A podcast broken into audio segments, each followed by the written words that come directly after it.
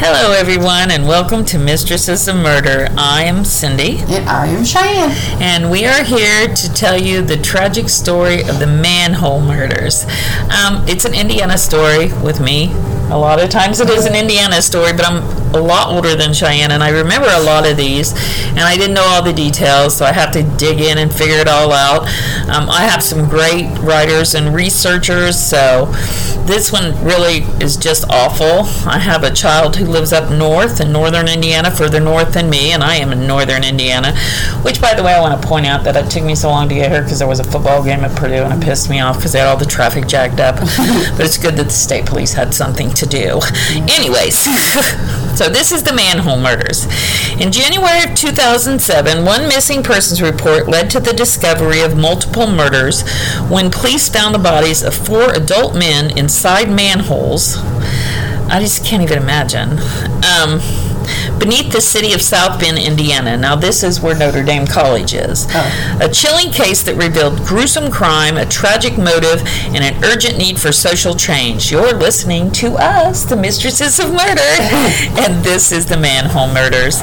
The first sign of trouble came when Michael Shan Nolan, he went by Shan, failed to turn up at his family's Christmas festi- festivities.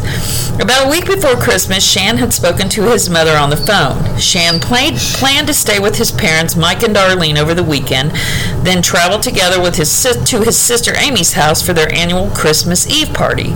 Shan loved visiting with family and playing with his three young nephews. He did not own a cell phone and was not always easy to reach, but it was unlike him to miss a holiday. So when Christmas Eve rolled around and no one had heard from him, Darlene, his mother, was worried. After a worried visit with the rest of the family, Darlene left the Christmas party to look for Shan where he was living, an abandoned warehouse occupied by a group of homeless men to whom it was known as the Fort. Darlene's 44-year-old son Shan, 40-year-old son Shan, had been living in part of the city's homeless community for several years at that point. He had dropped out of high school due to challenges of learning disabilities and was not properly diagnosed at the time and had struggled in the years to hold down traditional jobs. Over time, Shan developed a substantial alcohol addiction, and before people get really dudgy, I have a homeless relative, and it's not easy, and I have an alcoholic relative, same relative and it's it's hard and he they're just trying to navigate a relationship with their son where he's at and sometimes that's the best you can do Yeah. so it compromised his ability to keep working because he was an alcoholic his substance abuse made him even more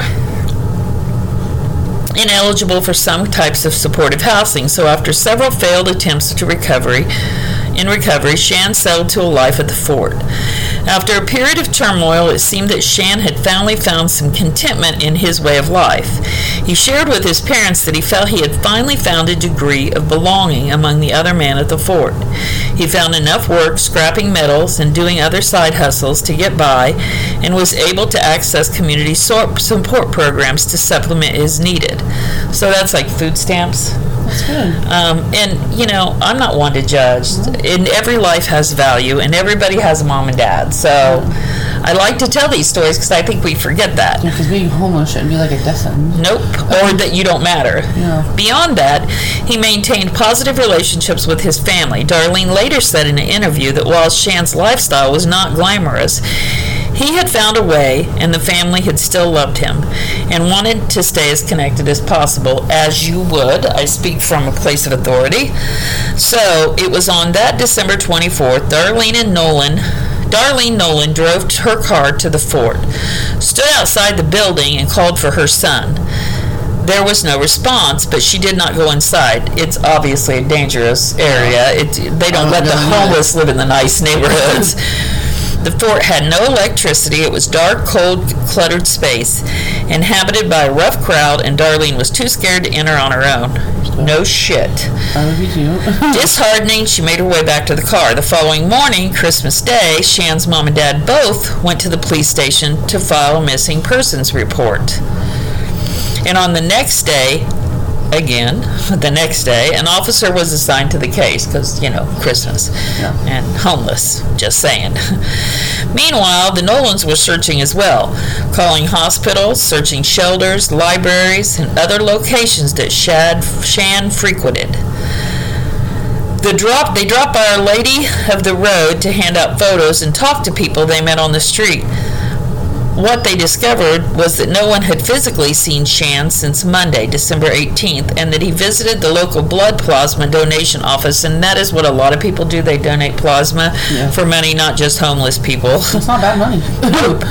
That was one day before Shan spoke to Darlene on the phone to make holiday plans. At this point, Shan's father decided to go to the fort, but he too was intimidated to go in alone and asked for a police escort.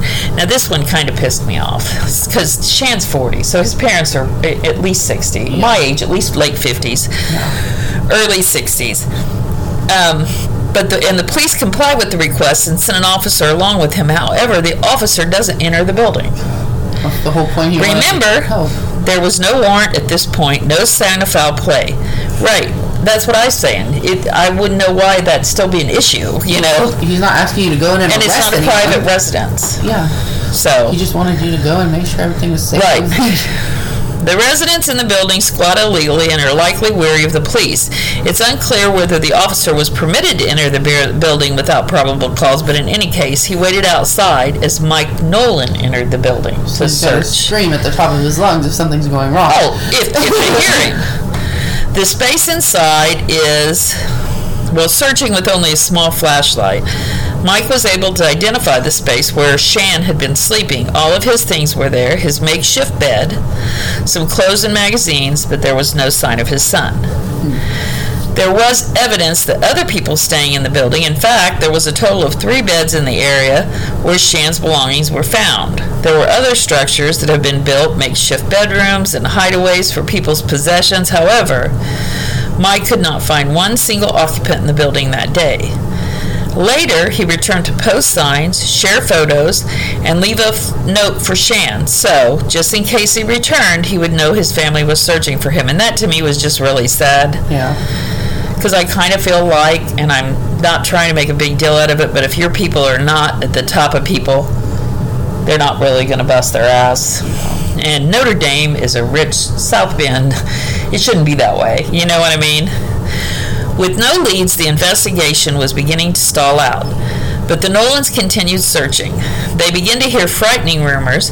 Other men from the fort were also missing.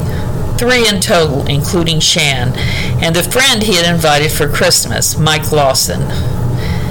People began to speculate about whether or not the disappearances were related. Three homeless men vanished from the same building during the same week was enough to cause panic for some, but was shrugged off by others. All the rich people, all the police officers, yeah, yeah, this is what happens, yeah. The homeless population can be highly transient, transient, and the men could be together or separate, alive or dead. And there was no evidence to back up any theory, and that's what police officers and other people tell themselves because it makes it sound better. But my people Homeless- homeless wouldn't leave people- the area if they're from that area. I we had a homeless guy in our nursing home that was homeless on the streets for 14 years. He never left Lafayette. And they don't they don't have a lot of stuff. And they don't get on big buses and and right. As talk of the missing men circulated, another commonality surfaced. All three men had earned their living through scrapping. Scrapping involves salvaging scrap metal like lead, aluminum, and copper, which is in high demand due to the high metal prices at the time. Many businesses were willing to buy these materials. Scrapping is dangerous work, such as pulling scrap metal from the walls of abandoned buildings and even stripping metal from the cables and wires underground. The underground work was particularly hazardous as it involved entering manholes and carefully removing metal from wires no longer in use without damaging live wires. See, I didn't even know about that. That's just crazy.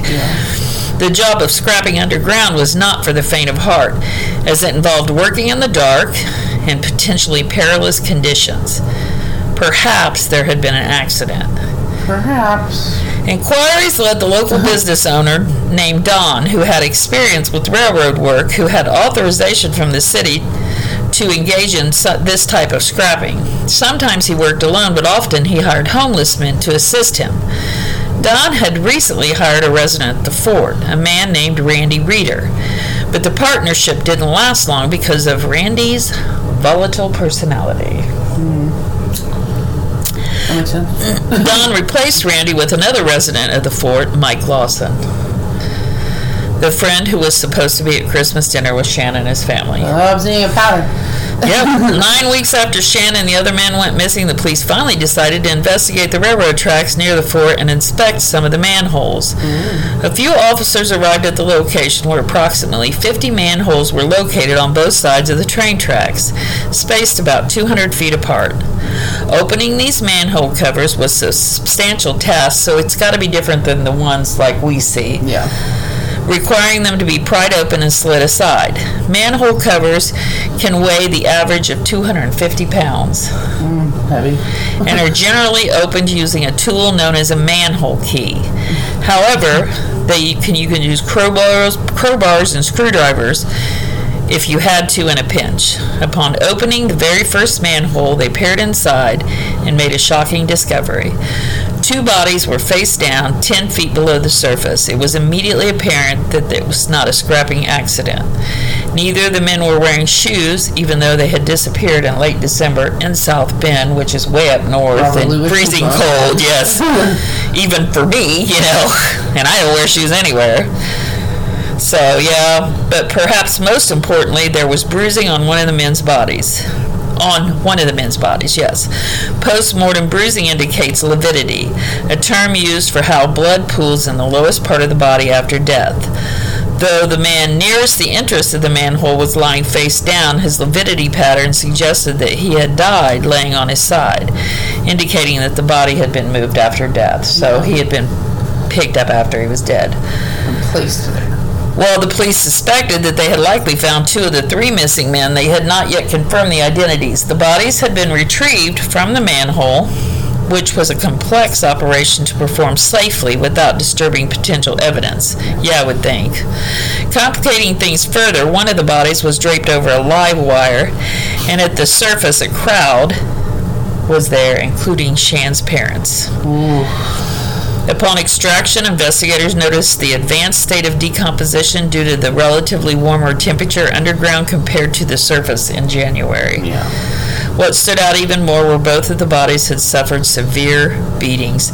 See, that's gross. Yeah. Even in that condition, Mike and Darlene were able to identify their son. One of the two men was Shan. The missing persons oh. case had officially became a homicide case, but the search for answers was far from over. The next step was to return to the fort. For the first time, police entered the building. Oh, they can enter now. Yeah. That's good. Yeah. The fort, which was previously housed as a chemical company, had been abandoned for some time. The investigators entered the building. They encountered a chaotic scene which abandoned with abandoned office supplies, documents, and tools left behind. The building was in serious disrepair, disrepair with holes in the walls, broken windows, and a leaky roof. Moreover, the living conditions of the individuals who frequented the building were deplorable, with makeshift toilets and piles of waste everywhere. What do you expect? It's a homeless camp. They Yeah. got you don't want them on the street. They don't have the money to build a bathroom. Right. In their search, investigators discovered a small alcove between the first and second floors where they found three beds. This space belonged to Shan and Mike Lawson. Investigators equipped with bright light and years of training found dark spots on the wall next to Shan's bed that his father had overlooked because he was there with a little flashlight in the dark because the cops wouldn't come in. Just Yeah. saying. and when they removed the bedding, they found more blood. Investigators continued the search, encountering more blood stains on walls as they moved deeper in the building.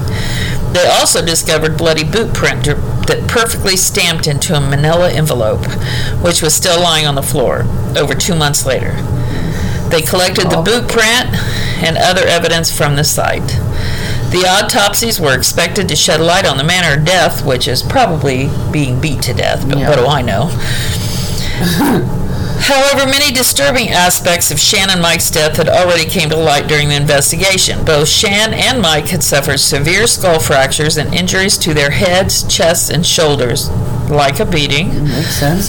They had defensive wounds on their arms. Some of the injuries were small and round, while others were longer and narrower, suggesting that they may have been inflicted with a hammer or club like weapon. They had clearly been a brutal attack, but why? After the bodies were discovered, police began actively interviewing residents of the fort, as well as other homeless individuals, staff, and volunteers in the nearby soup kitchens. However, many people were reluctant to cooperate with authorities, resulting in few leads. Unexpectedly, Don, the local scrapper we mentioned before, contacted the police claiming to have worked with the three missing men Shannon Mike, whose bodies were found, and Brian Talbot, who was still missing. Don offered to assist the investigators for searching the other manholes. So you got one fucking decent human being. Oh, is it decent? Uh, either Oh, that or he's trying to put himself in his investigation, right? That's what you were thinking. During the search, they encountered an upside down manhole cover that drew their attention, and upon entering it, they discovered two more bodies. No. One of the bodies was later identified as Brian based on his clothing, but the identity of the other man remained unknown until the autopsy. The fourth man was Jason Coates, a 29 year old who had also been living at the fort. So there was more missing than people even knew about. Yep, the discovery of four deceased men without any suspects raised concern, and there might have been, and there was a lot of concern about a serial killer targeting homeless individuals. Police brought Don in for questioning, like Cheyenne said, because that made her nervous. the fact that he was familiar with both the victims, the manholes, made him suspicious, and serial killers have been known to meddle in investigations. There you go. I watched enough Criminal Minds. However, after Don agreed and passed the polygraph, police dismissed him as a suspect. Investigation in the town along the railway found no similar cases.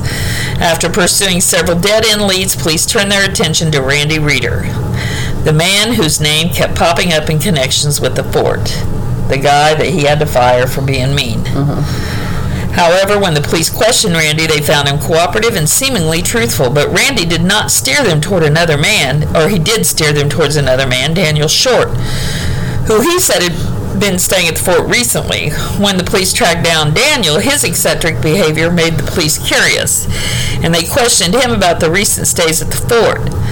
But claimed not to, but he claimed not to have been there at the time.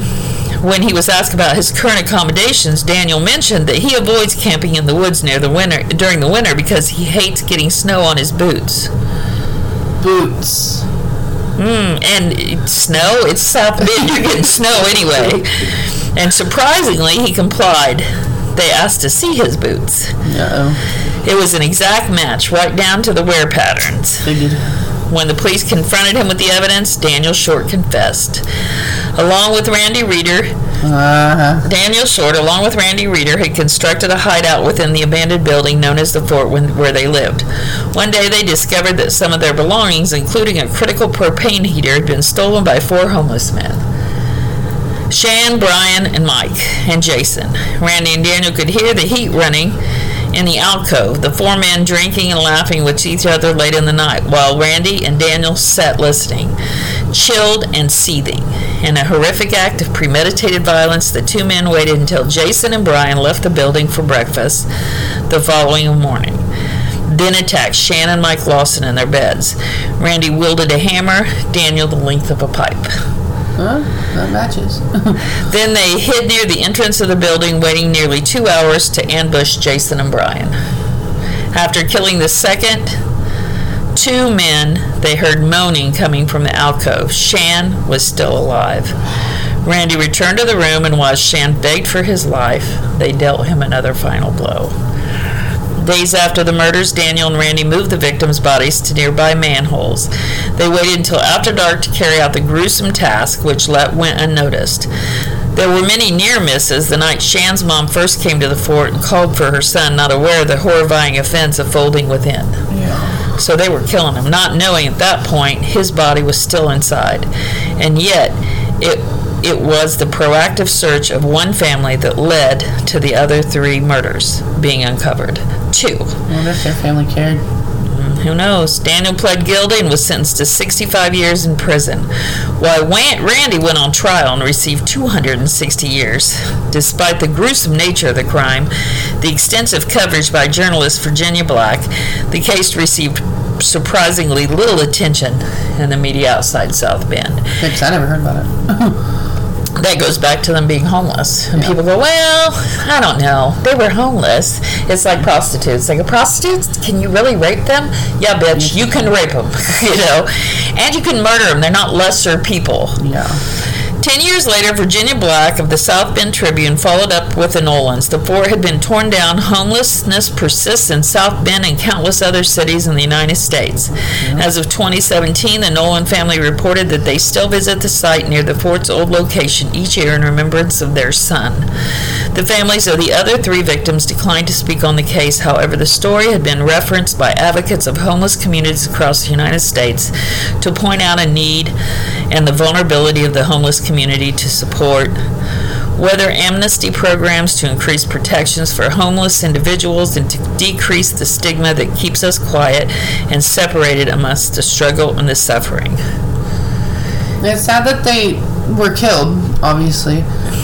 I I thought this was gonna go a different way. I thought it was gonna be like someone killing them because they were homeless and they don't Right. like that. No, So just two crazy guys. and they said they stole the propane heater, but it's a it's a communal thing. So did they know that they were really stealing it, or did somebody Yeah. they think somebody left it? They saw it and was like, "Oh wow, we could really use that." And the references, the only references I had were mostly the South Bend Tribune, the Goshen News, and the New York Times, to a little bit Los Angeles Times and the Guardian, but most of the references were the, the woman, Virginia Black, from the South Bend Tribune. I just think sometimes they forget that homeless people are still people, and we like to say, well, it, it could happen to them, Yeah. but it wouldn't happen to me. but it would. But even if it, even if it wouldn't, though, and, and I get that, but even if it wouldn't, you, they don't have people. Yeah.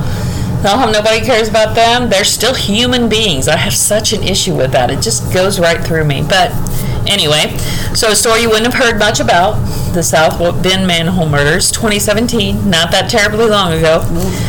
And if you've ever been to South Bend, you would never believe that there's a part of that place like that. I've been up there. Notre Dame is something. And the Catholic Church is big up there because of Notre Dame. Here's a thought. Why don't you fix some fucking problems? But what do I know? Anyways, I'll get off my soapbox. and that is the story. And I'm going to ask you again to rate and review, to please visit our website at www.mistressesofmurder.com. Hang with us. Email us at midwestmistressesofmurder blah, blah, blah, at gmail.com. Um, be our friends. Go to buy us a call, buy me a coffee backslash Mistress Cindy and buy us some coffee. I'm not asking for a monthly donation. We're not there yet. We understand that. But hey, chip in, buy us a coffee, grow with us. Come and grow with us. And until the next time, Cheyenne. We'll catch you on the flip side.